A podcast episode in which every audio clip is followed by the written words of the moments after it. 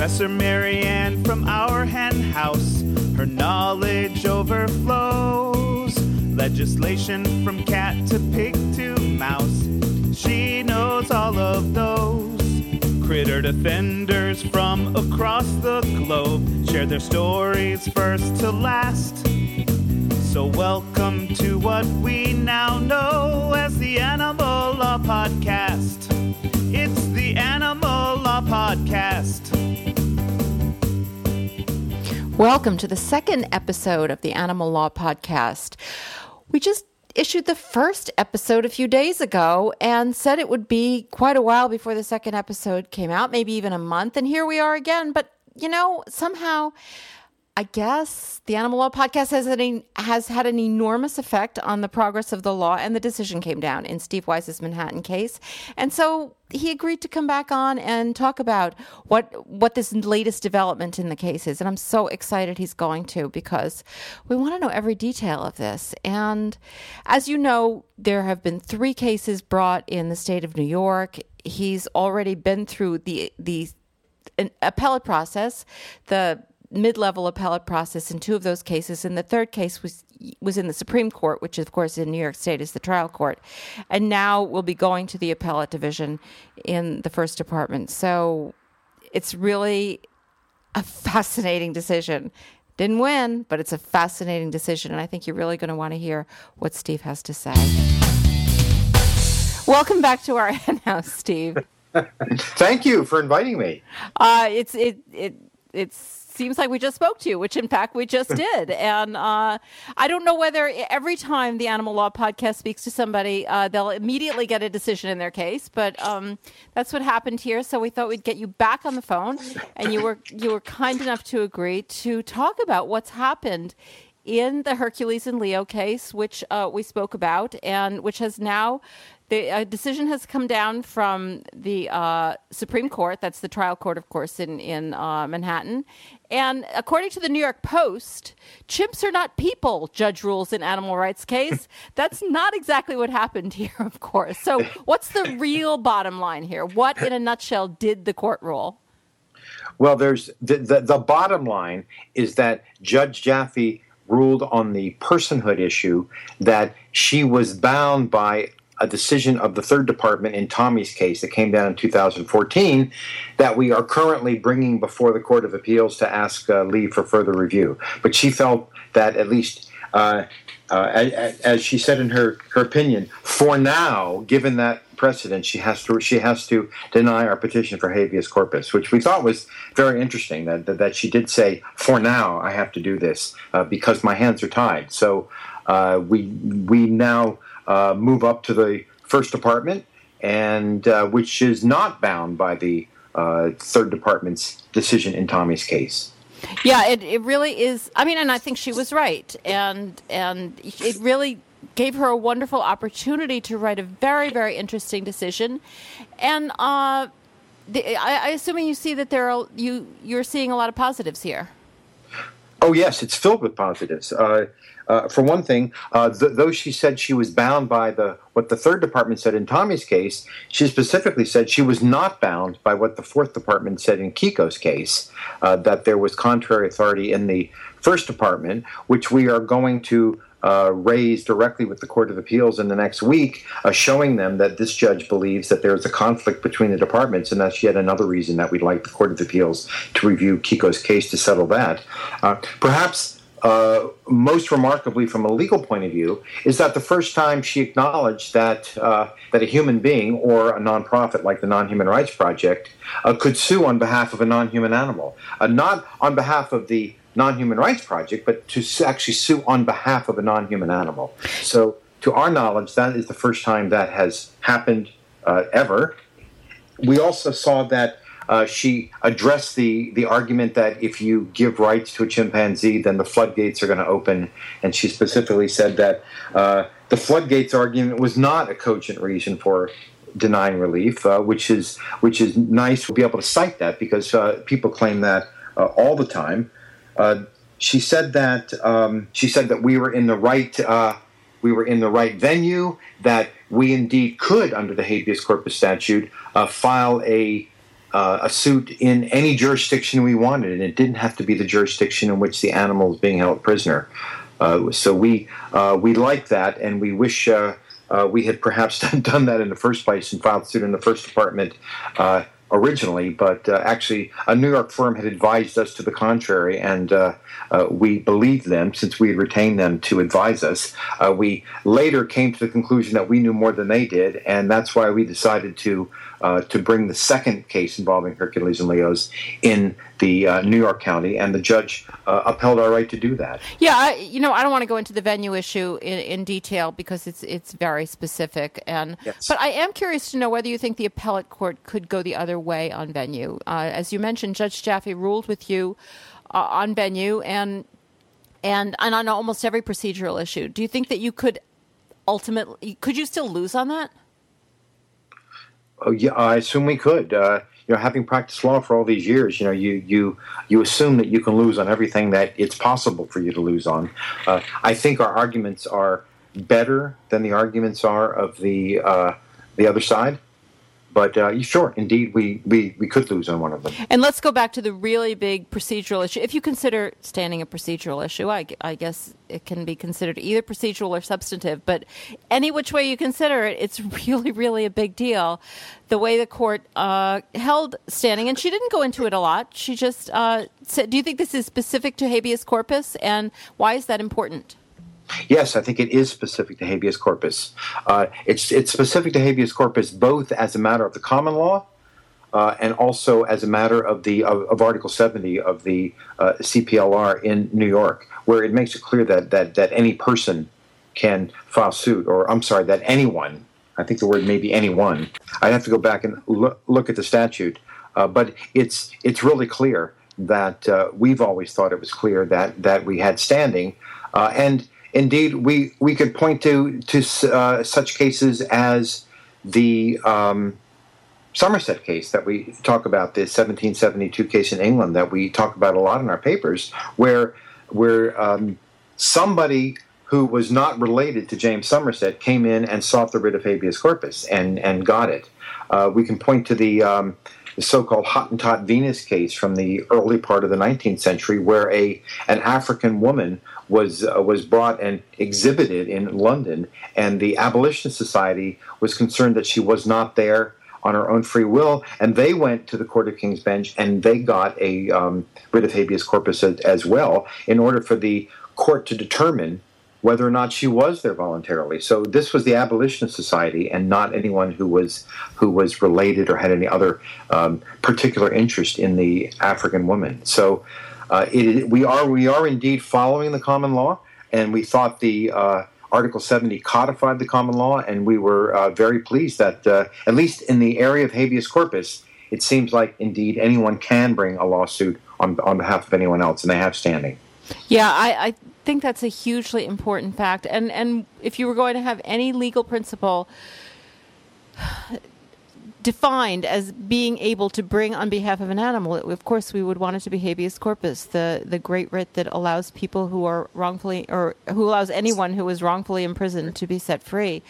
One, I want to talk about both uh, the implications for the Kiko case and the Tommy case, but of course the the the court's holding had a lot more to do with the Tommy case because that's the case in which she held she was bound by the third department's decision. She did not in any way, I thought, indicate that she thought that the third de- department's decision uh, that in which I'll, ask you to describe, which had to do with the ability to to, to uh, bear duties. Um, she didn't indicate it was right, but uh, She did not. She did not indicate she, she thought it was right. In fact, uh, I'm, I'm looking at one of the pages, and she says that the, the, the parameters of legal personhood have long been and will continue to be discussed and debated by legal theorists, comment, commentators, and courts, and will not be focused on semantics or biology or even philosophy, but on the proper allocation of rights under the law, asking in effect who counts under our law. Well, she essentially took that from our memoranda. That's that was the argument that we we, we were making, and it was also interesting when she was talking about how she was bound as a matter of stare decisis. She specifically quoted dissent from Chief Justice Kaye in the Court of Appeals saying that that the lower court was bound even when they didn't agree with it. with the uh, other holdings. So I, I think you might you might be able to uh, reasonably imply that the reason she chose that is that she's signaling that perhaps uh, she was bound and she may not have agreed with what the third department did. Yeah, that that certainly came through to me. And but one thing that kind of disturbed me, unless I missed something, is that in discussing the third department's decision, which she did at some length, she did not discuss what I consider and what what I think you consider the really big issue, which was also ignored by the third department regarding humans who cannot bear duties. What do you make of that? Am I right? And if so, what do you make of that?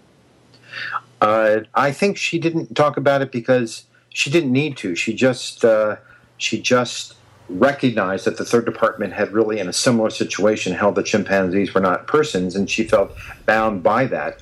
Uh, I think she, since she was bound, I, I guess she could have in dicta uh, said that she didn't agree, but I think she decided to kind of imply that by by her citations.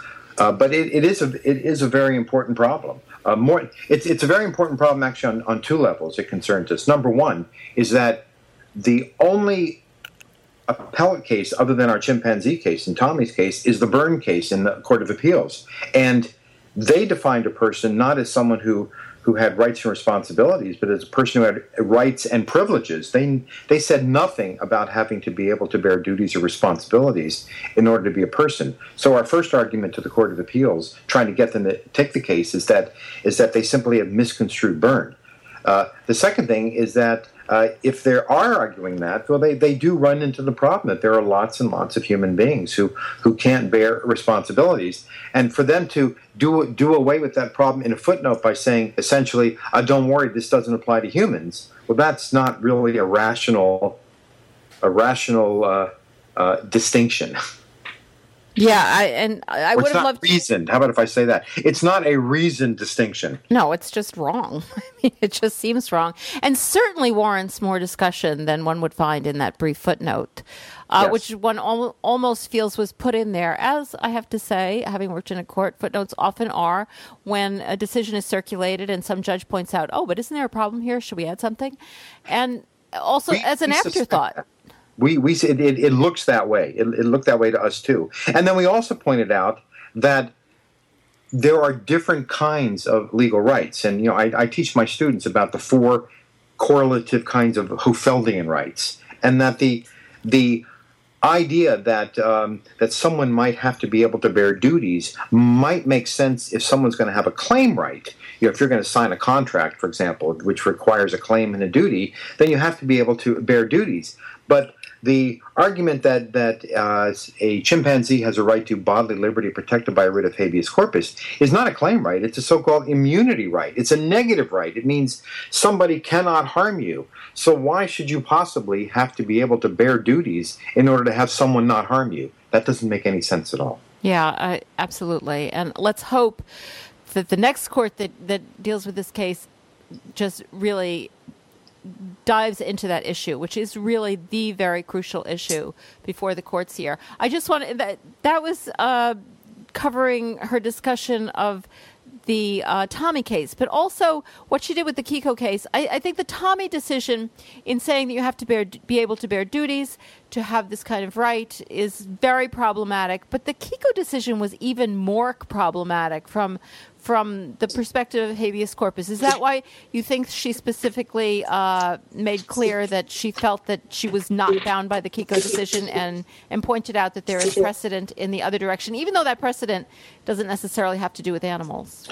Yes. The, the problem that the uh, Fourth Department has in Kiko is that uh, they actually twice assumed without deciding that Kiko could be a person and then said that uh, they that uh, we were going to get thrown out because uh, you could not use a writ of habeas corpus. That kind of relief was not available to someone who was trying to uh, transfer from really one place of being of being in someone's custody to another place in which you're under someone's custody. That you had to be able to be released absolutely. Well, 200 years of New York case law say no, and the judge noted the uh, precedent in the first department that also says no. Uh, what that means is that uh, children, for example, who might be, say, jailed wrongly, well, you you would have to move them from the custody of the jailer back to the custody of their parents. And using the Fourth Department's reasoning, you could not bring a writ of habeas corpus. Uh, same thing for someone who is mentally ill or had Alzheimer's disease, or any one of us who is being, who would have to be in someone else's custody, and then we're put into jail or a mental hospital, and then someone brings a writ of habeas corpus and they say, well, you're not freeing them. Absolutely. You're simply moving them from one place of, of custody to another place of custody. And again, 200 years of habeas corpus law in the state of New York say that you can do that. And the Fourth Department is really a major outlier on, on this issue. Yeah, that that's a very troubling decision and clearly needs to be overruled. I think actually talking about it, that what Jaffe, Judge Jaffe did here was so brilliant. She kind of got rid of all of the bullshit issues and just like set it up for the appellate division to like deal with the real issue. Well, exactly right. And and we have spent a lot of time trying to swat away all the procedural objections that, that people that judges can dream up or the opponents can dream up. And one by one we've been swatting them away. And what we've wanted was to be able to make our public policy, make our principal issues of why chimpanzees are autonomous beings and why that should entitle them to habeas corpus protection. We we want to make that you know purely to the court and have them have to grapple with that without having to think of all these other uh, other side issues as well. Yeah, and it, so I think she was very smart, and she managed to avoid having to uh, make that decision herself. And you know, I have seen Supreme Court judges who ignored uh, appellate division decisions in other departments. I'm just saying that's happened. But you know, she had a she was actually completely right on the law. She was bound by that decision. Any any favorite quotes from this decision? Well, I have a very the very last thing she said was uh, I thought really interesting. Uh, I, I, think I told you. Have I already said it before once? Where where she says, uh, you know, for now I have to, uh, in in light of the fact that I have to follow this precedent, then uh, then you lose. Um, I really like the, the, her quote from Justice Kennedy in the Lawrence versus Texas. Oh case. yeah, absolutely. That, where and she said it's in another context, but but she basically quotes him by saying, you know, there are some rules that that uh, uh, history shows, you know, we're we're outdated and that and we thought they were right at the time but it turns out that they were they were simply being used as, as a way of oppressing and really that's what we're saying now that the the legal thinghood of all non-human animals including all chimpanzees you know may at one time before we understood who chimpanzees were have been appropriate but uh, but now that we know how extraordinarily cognitively complicated and, and, and autonomous they are, the rule that they're things merely serves to oppress them, to enslave them. Yeah, and uh, the, I I love that these huge concepts of justice are being brought to bear, and I love that she she wrote this decision that was uh, really extensive and really got to many of the the basic issues. And I know that a lot of people are very disappointed that this didn't come the other way, but really, it's hard to imagine um, how you could have lost better. And um, I entirely agree. You know, um, we view this as throwing off a lot of the procedural things that have plagued us and that, that allows us to take really a one more giant step towards being able to win in these cases. Yeah, and hopefully the First Department will not revisit some bullshit procedural reason for, for getting rid of this case, which re- the arguments are weak on all of them, but but we'll really grapple with the fundamental issues, and we'll decide, according to the New York Post, that chimps are people. people, I, I, I, I, no matter how many times we tell we tell people that, uh, uh, they, they they don't get it, and and you know, Judge uh, Jaffe did get one thing though, you know, she understood that we're not asking for human rights for chimpanzees, that we're asking for chimpanzee rights for chimpanzees. Yes. And she did get that. Yes, I absolutely, and I love that. And she fully understood that personhood is not limited to humans. She There's said that. No it's question of that. You know, I wish I wish we'd been able to get her before the uh, third department case came down. I would have liked to uh, seen what she would have said de novo because I think uh, uh the indications are there that we indeed might have won. Yeah, absolutely. Uh, so, in in some sad way, uh, congratulations. It's a it's, just you know a, a, loss is not something to be celebrated, but this loss is a pretty good loss, and I can't wait for the next step. Uh, we will be watching very carefully as as the case goes to the court where I worked for many many years. Well, we also uh, have uh, both the um, Tommy and the Kiko case are in front of the Court of Appeals on motions for for the leave to appeal. So we should be hearing from them in the next. Yeah, I wonder if there's any chance that they would grant leave and hold it in abeyance when when a case hasn't even reached the the mid level appellate court. You know, the, the, third this third case hasn't even reached the mid level. Well, we'll see. It would be nice to have them all heard together. I wonder, uh, and I don't know the law, the procedural law of New York on on this issue, but I wonder whether they could reach down and say, "We want to take it." Because uh, it'll be in the first department, and they would say, uh, "First department, send it to us. We want to hear all three of them at the same time." Yeah, I, I, I, I don't know. I don't remember that ever coming up, but I'm not sure they could. Well, you know, but, about ninety percent of the things that we've done in this these cases have never come up. So exactly, you keep asking me questions. What does the first department do when? and I have no idea. This doesn't come up. Um, no, no we, we usually stop asking because uh, because the answer is that people don't know, and the people who, who pretend that they do know, we're positive they don't know. Oh yeah, that, well, that's true of lawyers generally, don't you think? You ask a lawyer a question, if they answer right off the top of their head, you know they don't know what they're talking about. If they say, "Oh, I'll have to go look that up," then you know that they know what they're talking about. There's the chance that we saw that this week in uh, Donald Trump's lawyer, who said off the top of his head that a husband can't rape a wife, and we said, "What are you talking yeah, about?" yeah. Like, you, in like, medieval Europe, yeah. well, thank you so much for for rejoining us. Um, Promise to stay with me and call me back as I either absolutely. as we either um, uh, electronically shake hands or, or you can offer further condolences. okay, well, absolutely. We promise, and we thank you so much for sharing your wisdom here today okay. on our hen house. Bye. Thanks, Steve. Thank you so much for joining us today on the Animal Law Podcast. The Animal Law Podcast is part of the Our Hen House podcast family, and you can also listen to our signature weekly Our Hen House podcast. You can find it on iTunes or Stitcher or on ourhenhouse.org. There are nearly 300 episodes already recorded, so you've got your work cut out for you. As a 501c3, our hen house relies on your contributions to keep our work going and to keep vegan indie media alive. So we hope you'll support us by becoming a flock member. It's $15 a month or $150 a year.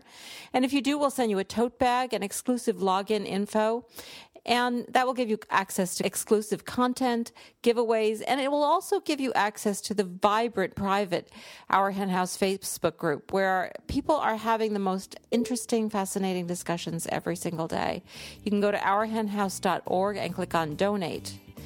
Follow us, please, on Facebook and Twitter at Our Hen House, and you can contact us by clicking on Contact at ourhenhouse.org or just by emailing us at info at ourhenhouse.org. I'm Marianne Sullivan. Thank you so much for being here today. So long.